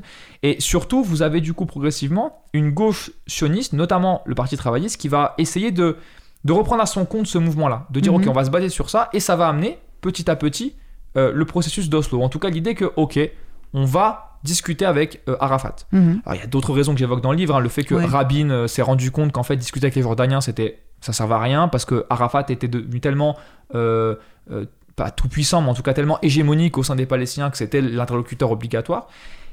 Et on arrive du coup au processus d'Oslo qui avec toutes les critiques qu'on peut faire avec le, recul, il faut pas oublier une chose, c'est ce qui se passe du point de vue des sociétés civiles. Et ça, j'insiste à chaque fois par rapport à ça. Il faut pas regarder que les dirigeants. Oslo va permettre à tous ces Israéliens et Palestiniens qui avaient créé des ponts entre les deux sociétés de se légitimer. Il faut penser que du côté palestinien, il y avait euh, sûrement des gens qui devaient dire euh, euh, à ces militants qui allaient euh, rencontrer les Israéliens, vous êtes des traîtres. Côté israélien, on devait leur dire pareil aussi. Absolument, absolument. Des deux côtés. Oui, non, mais c'est bien bien, bien quand- de le dire. quand Rabin- effectivement, quand c'était du courage de sûr, part et quand d'autre. Rabin de- et, Arafat se serrent la main, ça légitime tous ces processus-là. On dit, bon, en fait, en fait, on peut le faire. Donc vous avez par exemple, euh, au niveau universitaire, moi, Enfin, il se serre la main parce qu'il y a eu ces, ces, pro- ces Oui, processus dans la la- société civile et en même temps, Bien ça sûr, légitime bien après coup. Et la- Donc, la- tout le monde se renforce. Bien oui. sûr, et puis la photo, elle est, elle est, elle est- elle est historique. Donc, vous avez un processus, et moi j'ai étudié notamment dans le précédent livre que j'ai sorti à l'Armatan, euh, La meurtre d'un Nakba en Israël, et j'ai notamment essayé d'étudier au niveau universitaire comment est-ce qu'on a essayé de créer des narratifs communs. Oui. Aujourd'hui, on ne le sait pas, mais pendant dix ans, on a essayé de créer un récit historique qui prendra en compte l'histoire des Juifs en Mhm, Israël et l'histoire des Palestiniens. mhm. On n'y arrivait qu'à moitié, ça a produit notamment ce qui me paraît De quelle date à quelle date de, de- Bah, ça, ça a commencé avec la première intifada, Ouais. autour de 88-89, et en fait ça s'interrompt complètement en 2000 avec la deuxième intifada qui va, bah de toute façon, ils peuvent quasiment plus se voir, hein, il y a une telle fracture, voilà. mais ça dure à peu près 10 ans. Et ce qui va être la production la plus intéressante à mon sens, c'est un fameux livre qu'on trouve sur internet maintenant. Euh, D'ailleurs, je crois que ça s'appelle euh, euh, Narratif commun, où en fait vous avez parfois des pages où il y a un seul narratif. Et quand ils n'arrivent pas à s'entendre, il y a Les les, deux- les- il y a voilà, les les pages deux- sont divisées. deux- Voilà. Et c'est- assez intéressant. Sauf que, avec le recul, j'ai beaucoup de mal et surtout je ne veux pas moi paraître, comment dire, euh, trop péremptoire en disant oui, c'est un échec, c'était sûr d'avance. Non, j'ai essayé de me baser sur les propos de ceux qui ont défendu Oslo à l'époque. Je pense par exemple euh, à La paix maintenant avec Gabileski que je donne la Tout parole fait. dans le livre, ou euh, quelqu'un comme euh, Uri Avneri qui a été un électron libre et qu'on peut pas du tout accuser d'être antisioniste. hein. Euh, par exemple, euh, au, seu- au seuil de sa mort, il écrivait encore des chroniques où il expliquait que le mouvement BDS, boycott, Mm. investissement, sanction, pour lui n'était pas une bonne chose. Donc c'est pas du tout quelqu'un de, de radical, mais Uri Avneri, c'est quelqu'un qui a eu un recul profond par rapport à Oslo. Oui. Et ce qu'il dit lui, c'est qu'en fait à Oslo, il y a eu un, un problème d'emblée parce que il y avait une division dans le camp de la paix entre deux tendances. La tendance minoritaire, qu'il a appelé lui le camp politique, Mhm. qui lui était tout à fait conscient que pour que ça fonctionne, il faut qu'on maintienne une pression sur les négociateurs, israéliens comme palestiniens, pour aller au bout. Mais surtout, il fallait se rendre compte que, attention, les deux qui vont négocier ne sont pas égaux.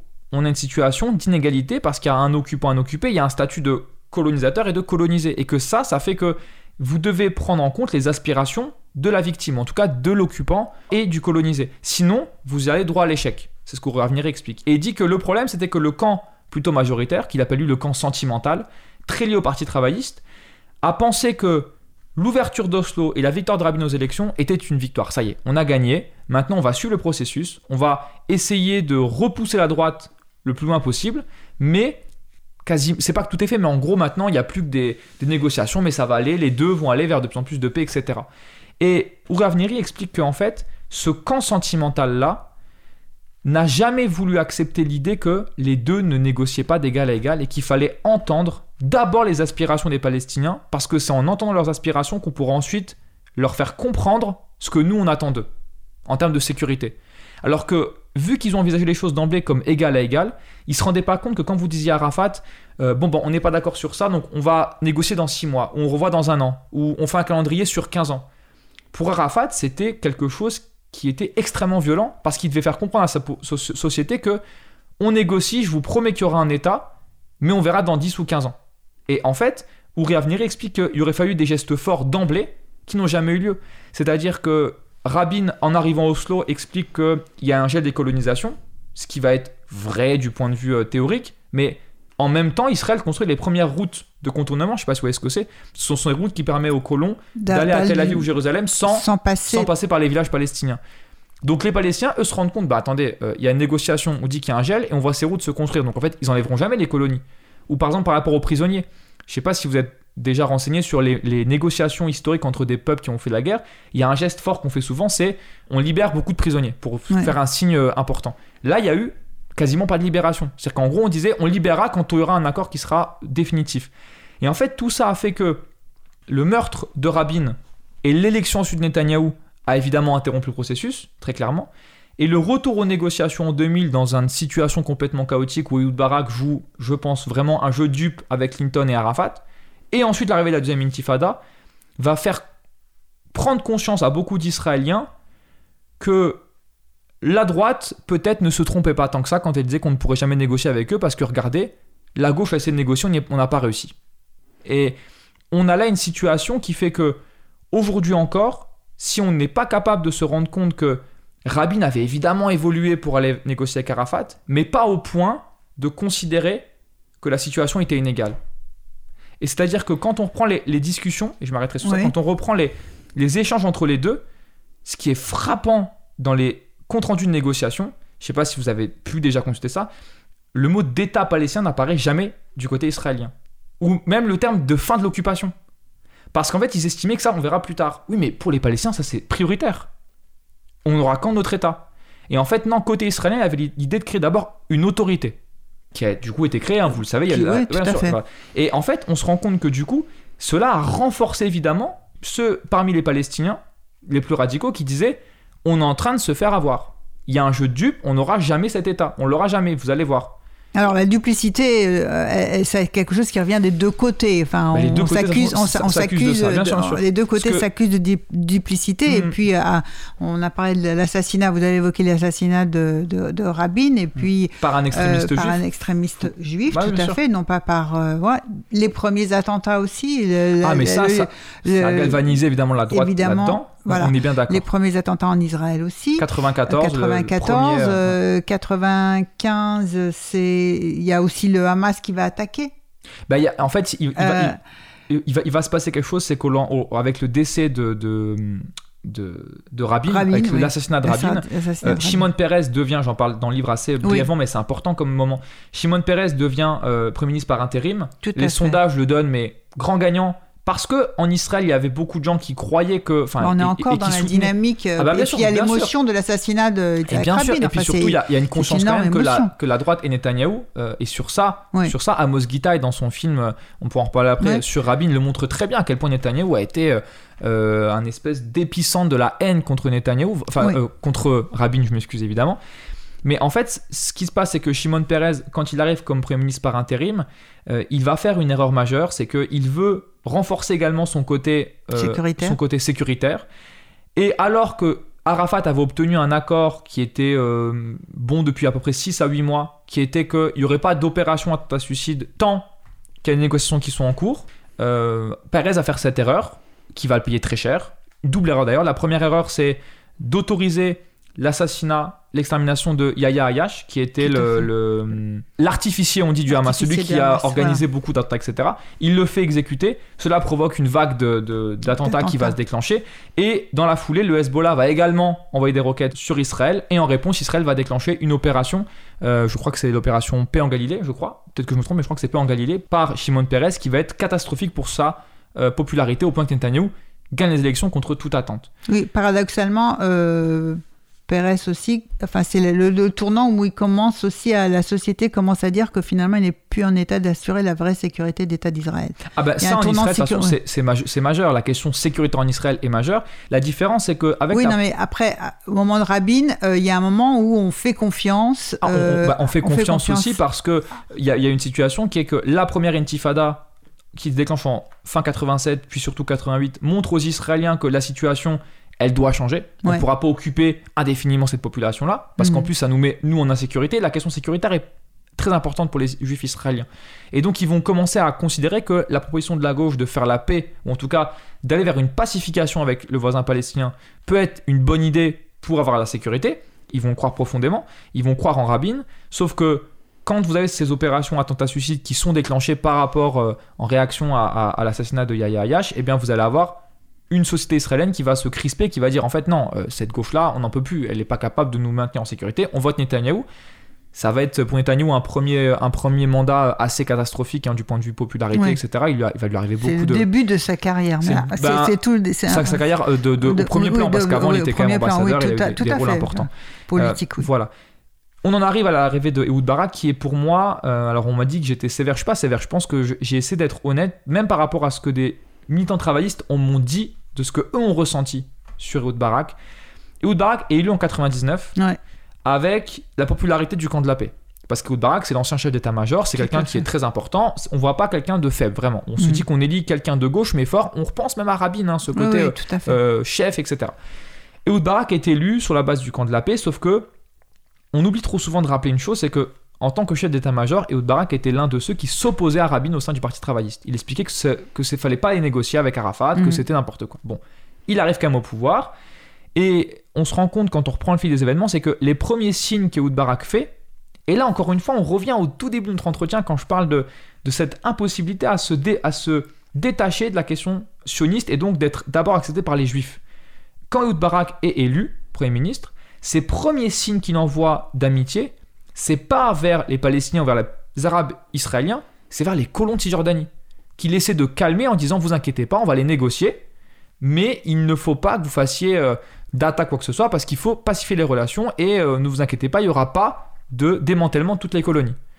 Arafat en retour explique que lui, il refuse d'aller aux négociations s'il n'y a pas des lignes rouges qui Mhm. sont fixées d'emblée par Clinton. Euh, la colonisation, l'occupation, enfin, il y a, il y a 4-5 lignes rouges comme ça. Sauf que, encore une fois, on a une situation très claire, vu qu'il n'y a pas d'égalité entre les deux négociateurs. Pour Clinton, c'est facile de faire pression sur Arafat. Va négocier parce que sinon, les fonds qui sont envoyés, euh, ta popularité, etc., ça va sauter. Arafat va négocier. Mais les négociateurs palestiniens le disent très très bien. Je pense notamment à quelqu'un comme euh, Saï- Saïb Erekat qui explique très bien que ils vont négocier à contre-coeur. Ils ne veulent plus parce qu'ils savent que ça va mener à rien du tout. Puisque, à l'inverse, Ehud Barak, lui, avait refusé les lignes rouges demandées par Arafat et avait en plus rajouté le fait que la colonisation pourra s'interrompre, mais qu'on ne démantèlera pas les grands blocs de colonies, qui sont pour les Palestiniens autour de Jérusalem et Bethléem, qui sont les, les plus obscènes pour eux par rapport à ce qu'ils voient dans le paysage. Bon. Et puis aussi la question de Jérusalem, qui, euh, que Barak pense, va considérer qu'elle ne sera pas divisée, etc. On arrive au lendemain de ce processus-là, où vous avez euh, donc euh, Camp David les négociations à l'été 2000 qui ont lieu, ça mène à rien. Et derrière, Ehud Barak va faire cette déclaration qui est historique, où il va déclarer qu'il n'y a pas de partenaire pour la paix. Mhm. On n'a pas d'a- d'amis pour, avec qui fa- qui faire la paix. J'insiste sur ça dans le livre et vraiment là, je, je réinsiste encore une fois, il faut prendre conscience de la violence de ces propos pour les Israéliens. Les Juifs israéliens, même les gens les plus modérés et neutres, avaient cru profondément en Rabin. Ils avaient Mhm. voté pour un parti, le Parti travailliste, qui était le parti qui incarnait en Israël le fait de légitimer le dialogue avec les Palestiniens Mhm. avec des bases vraiment mais en tout cas on veut négocier avec eux on va discuter quand le Oui, leader puis on veut, on veut en finir en avec. finir, euh, quand, cette- le, quand le leader de ce parti-là déclare face aux médias aux Israéliens c'est fini parce qu'on n'a pas de partenaire pour la paix, vous donnez un blanc-seing à la droite. La droite, Sharon Netanyahu qui commence à dire bah regardez, on avait raison depuis le début. On ne peut pas négocier avec ces gens. Donc maintenant, votez pour nous. Et vous avez surtout dans la foulée, presque un mois et demi, deux mois après, le déclenchement de la seconde intifada, qui est alors en partie alimenté par la frustration côté palestinien et aussi par ce que va faire Sharon sur les semaines des mosquées en arrivant avec euh, 50 Ouais. gardes armés, alors qu'on sait que la situation est super tendue. Ça va provoquer cette, explosion qui va être bien plus meurtrière et sanglante que la première intifada parce qu'elle est militarisée du côté palestinien et que les opérations attentats-suicides vont se multiplier euh, contre les, les populations juives, israél- juives israéliennes et qu'en retour, vous avez des, des, des- des opérations militaires extrêmement violentes. Tout ça, évidemment, va renforcer encore plus en Israël l'idée que, ben voilà, regardez, la gauche, elle a essayé, on ne peut pas négocier. Donc, si on ne peut pas négocier, ben maintenant, on votera à droite parce que la question centrale, ce sera plus les négociations, ce sera la sécurité. Et on le voit même actuellement avec, euh, la question de Gaza et du Hamas, en fait. Euh, on a en Israël des gens qui commencent à dire progressivement que, bon, le Hamas n'est évidemment pas euh, un parti progressiste ou qui nous apprécie, mais on fait pas la paix avec son ami, on fait la paix avec son ennemi. Qu'est-ce qu'on peut mettre comme base pour engager euh, des discussions avec les leaders politiques du Hamas? Parce qu'on n'évoque pas assez souvent, malheureusement dans les médias français, le fait que le Hamas, c'est cette force politique, comme il y a dans beaucoup de pays, où vous avez des forces, euh, une aile militaire et une aile politique. Et en fait, c'est un, c'est un, un pouvoir hybride, en fait. Voilà. Euh, Comment on fait pour négocier? Et dans ce schéma-là, on se rend compte que non, la question centrale pour les Israéliens, c'est pas celle de négocier avec le Hamas ou de- ou d'engager une discussion, c'est celle sécuritaire. Quitte à bombarder, et comme on l'a vu là, à tuer 67 enfants. Je ne sais pas si vous vous êtes rendu compte que dans les réactions, même que je vois sur Twitter ou, ou Facebook de, de militants que je suis sur les réseaux sociaux de, de la gauche sioniste, euh, il y a une profonde empathie pour euh, ces victimes palestiniennes, vraiment. Euh, Haaretz a mis en une, Haaretz, ce journal historique hein, de Ouais, ce, oui. ce mouvement-là, les, les visages des, les visages des 67 enfants. Mais derrière, il y a quand même l'idée de dire c'est la faute du Hamas. Alors ça, on peut en débattre, mais en fait, non, on devrait plutôt se dire c'est tragique, il faut trouver un autre paradigme, une autre solution. On ne pourra pas indéfiniment frapper. Sauf qu'en fait, non, vu que la question sécuritaire est prioritaire avant tout, on part du principe que non, on ne pourra jamais négocier tant que euh, on ne sera pas, nous, en sécurité. Sans s'intéresser à est-ce que les gens en face vivent en sécurité. Mhm. Vivre à Gaza aujourd'hui, il faut être, je pense, vraiment de mauvaise foi pour pas se rendre compte à quel point c'est invivable. D'abord parce qu'on est oppressé du point de vue du blocus, et aussi parce qu'on est soumis au pouvoir du Hamas, qui est loin d'être un pouvoir euh, euh, libéral ou quoi que ce soit. Ça, il faut être honnête là-dessus, il n'y a pas de Oui. problème. Oui, oui. Et euh, la difficulté de, effectivement, de se mettre à, à- à la place de l'autre, mais aussi on a beaucoup reproché euh, aux Israéliens de ne pas aller, enfin de se, de, de- de se désintéresser aussi de cette situation Ben en ça, Cisjordanie. C'est ce que dit Et- Gabi et- Leski, ouais, la, secrétaire générale ouais. du camp de la paix, que je Ouais. donne la parole dans, dans le livre, où elle explique ça. Elle explique que elle, en fait, elle a été traumatisée par le fait que quand la seconde intifada éclate, le camp de la paix aurait dû être aux avant-postes pour dire attendez, attendez, euh, il faut revenir à des idées très claires sur le fait que on pourra relancer un- une négociation si on donne des éléments importants aux Palestiniens. Elle ne parvenait pas à mobiliser ses militants parce qu'elle expliquait qu'en fait, elle, était consciente que ces militants étaient profondément, alors pas forcément ignorants, mais ils ne se rendaient pas compte de ce que c'était pour les Palestiniens que ce qui venait de se passer depuis 10 ans. Et les promesses qui n'ont pas été tenues, Oui. et surtout la vie qui était pour eux. C'est-à-dire que on leur dit qu'on va continuer à négocier, mais en fait, euh, vous avez encore des violences euh, euh, des paysans, vous avez euh, vous avez des, des- des prisonniers qui sont toujours incarcérés, etc., etc. Et donc un processus qui, évidemment, pour eux était une frustration phénoménale. Et on a du coup, derrière, l'arrivée de hommes politiques israéliens, Netanyahou, mais avant lui Sharon, qui explique deux choses, et je, terminerai Oui, sur oui. ça. La première, c'est que il faut arrêter d'avoir avoir un discours démocratique en Israël. Ce qui compte, c'est qu'on reste un État pour les Juifs et que ceux qui veulent la démocratie pour nous dénoncer et pour trahir euh, l'armée en dénonçant ce qu'on fait, eux, on va progressivement les empêcher de parler. C'est ce que fait Netanyahou très bien depuis 2009, en grande partie. Et deuxièmement, c'est l'idée de dire que à la séparation à l'amiable que Rabin voulait, on va imposer une séparation par la force et uniquement sur nos intérêts, coûte que coûte.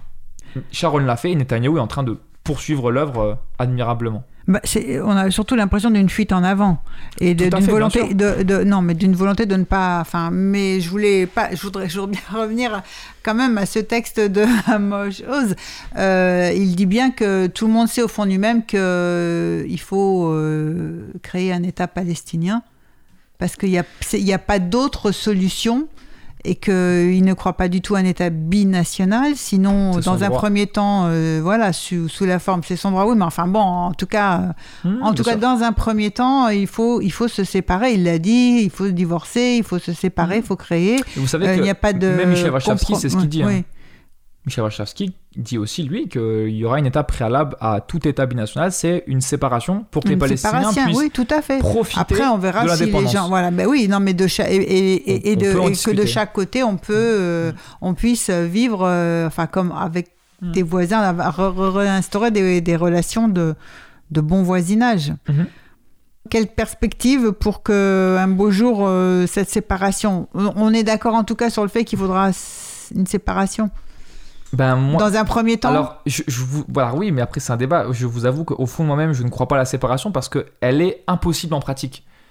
700 000 colons israéliens en Cisjordanie, 150 000 travailleurs palestiniens qui chaque jour vont travailler en Israël, Euh, des sociétés qui sont profondément imbriquées l'une à l'autre, commercialement, économiquement. Euh, L'eau est gérée avec un seul gouvernement, clairement. Euh, les frontières, s'il y a des frontières, elles sont gérées par une seule autorité là-dedans, moi j'aimerais bien qu'on m'explique comment la séparation peut être faite. Et j'invite les gens qui écoutent, si ça les intéresse, à aller se renseigner sur les, les travaux que sont, qui sont faits par des universitaires français. Ouais. Je pense notamment à Stéphanie Latabdala ou Cédric Parizeau, qui ont montré admirablement bien, pas par volonté politique, mais par justesse euh, scientifique et universitaire, que la séparation, on ne pourra pas, à moins que vous bouleversiez complètement les sociétés comme elles sont structurées, la séparation, vous ne pourrez pas. Même le mur, par exemple, le mur n'est pas un point de séparation. Le mur est franchi, le mur a des, on peut le détourner, etc. Et, et en fait, les sociétés sont trop imbriquées parce que l'espace géographique est trop étroit. Donc la séparation, c'est ça la réalité aujourd'hui. Euh, il faut qu'on m'explique comment on pourra la faire. Mais si demain on me le montre, et c'est ce que j'invite les gens à, à, à, à réfléchir sur ça, si un jour on, on peut aller, euh, je suis pas, je vais pas m'opposer. Je dis juste que là actuellement la situation fait que la séparation, j'y crois peu. Voilà. bon, on en rediscute. On en rediscute au plaisir de prochainement. revenir, euh, Euh. Thomas euh, Vescovi, merci de votre participation à cette émission qui touche à sa fin et on se quitte avec Youssoufa. Youssoufa, alors ça n'a rien à voir avec la Palestine, mais euh, à l'heure où on se parle, il est victime d'une euh, campagne violente de la fachosphère contre lui, puisqu'il a été désigné pour faire l'hymne de l'équipe de France, Tout à et fait. que j'ai la chance d'avoir pu connaître Youssoufa, euh, et pour témoigner que c'est quelqu'un d'absolument sympathique et profondément euh, humaniste. Ouais. Et je trouve ça extrêmement dur ce qui lui arrive actuellement, et donc je voulais mettre une de ses chansons où il parle justement de la polémique qu'il a eue avec monsieur Éric Zemmour. Très bien. Voilà. Alors nous écoutons Youssoufa, menace de mort, espérance de vie. Merci.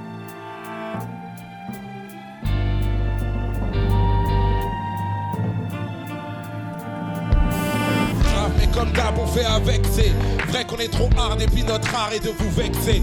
Pas de menace de mort le rap ne sort pas de douille mais c'est le seul son hardcore depuis que le rock n'a plus de couilles. C'est un nouveau record de polémique on dit que je chante le mal. Je vous l'avais dit qu'il y a des indiques les dizaines gentlemen et dans leurs bêtises ils confondent crime et islam. Ils m'auraient trouvé plus gentil si je ne faisais que du slam. Coupable idéal MC mercenaire. La rumeur dit que les NTM sont des snipers de la morale comme Monsieur R. Pas facile d'ignorer ça pas facile d'opérer seul à la place de San. Moi c'est clair que j'aurai le seum On a les critiques imparables d'une France qui oublie que les paroles de son hymne sont plus violentes que celles du gangsta rap. Je défends la cause des frères au sud rêvent du nord et ma liberté d'expression en chute et sous menace de mort. Il est grand temps que ça déménage. Il n'y a jamais de tendance irrémédiable.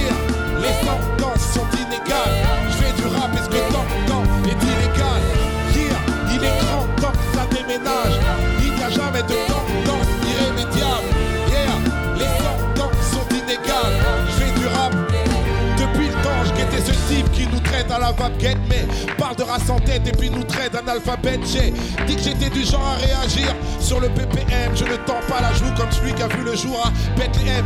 Une seule ligne, dans la force de le dire, où j'exprime tout mon mépris et là, ça morce le délire. Des mots accusateurs pour les rappeurs, j'en retrouve 10 000. C'est vrai qu'on touche le fond chez ce bouffon de Morandini, mais sans rancune. De ma plume, je connais le tarot et la droite se déchaîne, m'affiche à la une du Figaro. Encore un article pour faire mentir le baromètre qui me confirme que certains journalistes de merde sont malhonnêtes. Nous ne sommes pas du même monde, l'hexagone va mal. Mais j'espère pas que mon prénom vous a subitement rappelé celui de Fofana. Et la police aboie pour que le tribunal me morde. Ça suffit pour qu'un juge m'inculpe pour menace de mort. Yeah, il est grand temps que ça déménage. Il n'y a jamais de tendance irrémédiable. Yeah, les sentences sont inégales. Je fais du rap et ce que t'entends? Est illégal. Yeah, il est grand temps que ça déménage. Il n'y a jamais de tendance irrémédiable. Yeah, les sentences sont inégales. Je fais du rap. Bien sûr qu'il y a de la rage dans nos propos. Mais comment rester sage, vu l'image de la vie que l'on nous propose? J'ai plaidé légitime défense dans ma déposition. Qui peut prétendre faire du rap sans prendre position? Il y a de la rage dans mes propos. Mais comment rester sage, vu l'image de la vie que l'on nous propose? J'ai plaidé légitime défense dans ma déposition. Qui peut prétendre faire du rap sans prendre position? Il y a de la rage dans mes propos. Mais comment rester sage, vu l'image de la vie que l'on nous propose J'ai plaidé légitime défense dans ma déposition. Qui peut prétendre faire du rap sans prendre position? Il y a de la rage dans nos propos. Mais comment rester sage vu l'image de la vie que l'on nous propose J'ai plaidé légitime défense dans ma déposition. Qui peut prétendre faire du rap sans prendre position? Il y a de la rage dans nos propos. Mais comment rester sage vu l'image de la vie que l'on nous propose? J'ai plaidé légitime défense dans ma déposition. Qui peut prétendre faire du rap sans prendre position? Yeah, yeah, yeah. Qui peut prétendre faire du rap sans prendre position? Yeah, yeah. Qui peut prétendre faire du rap sans prendre position?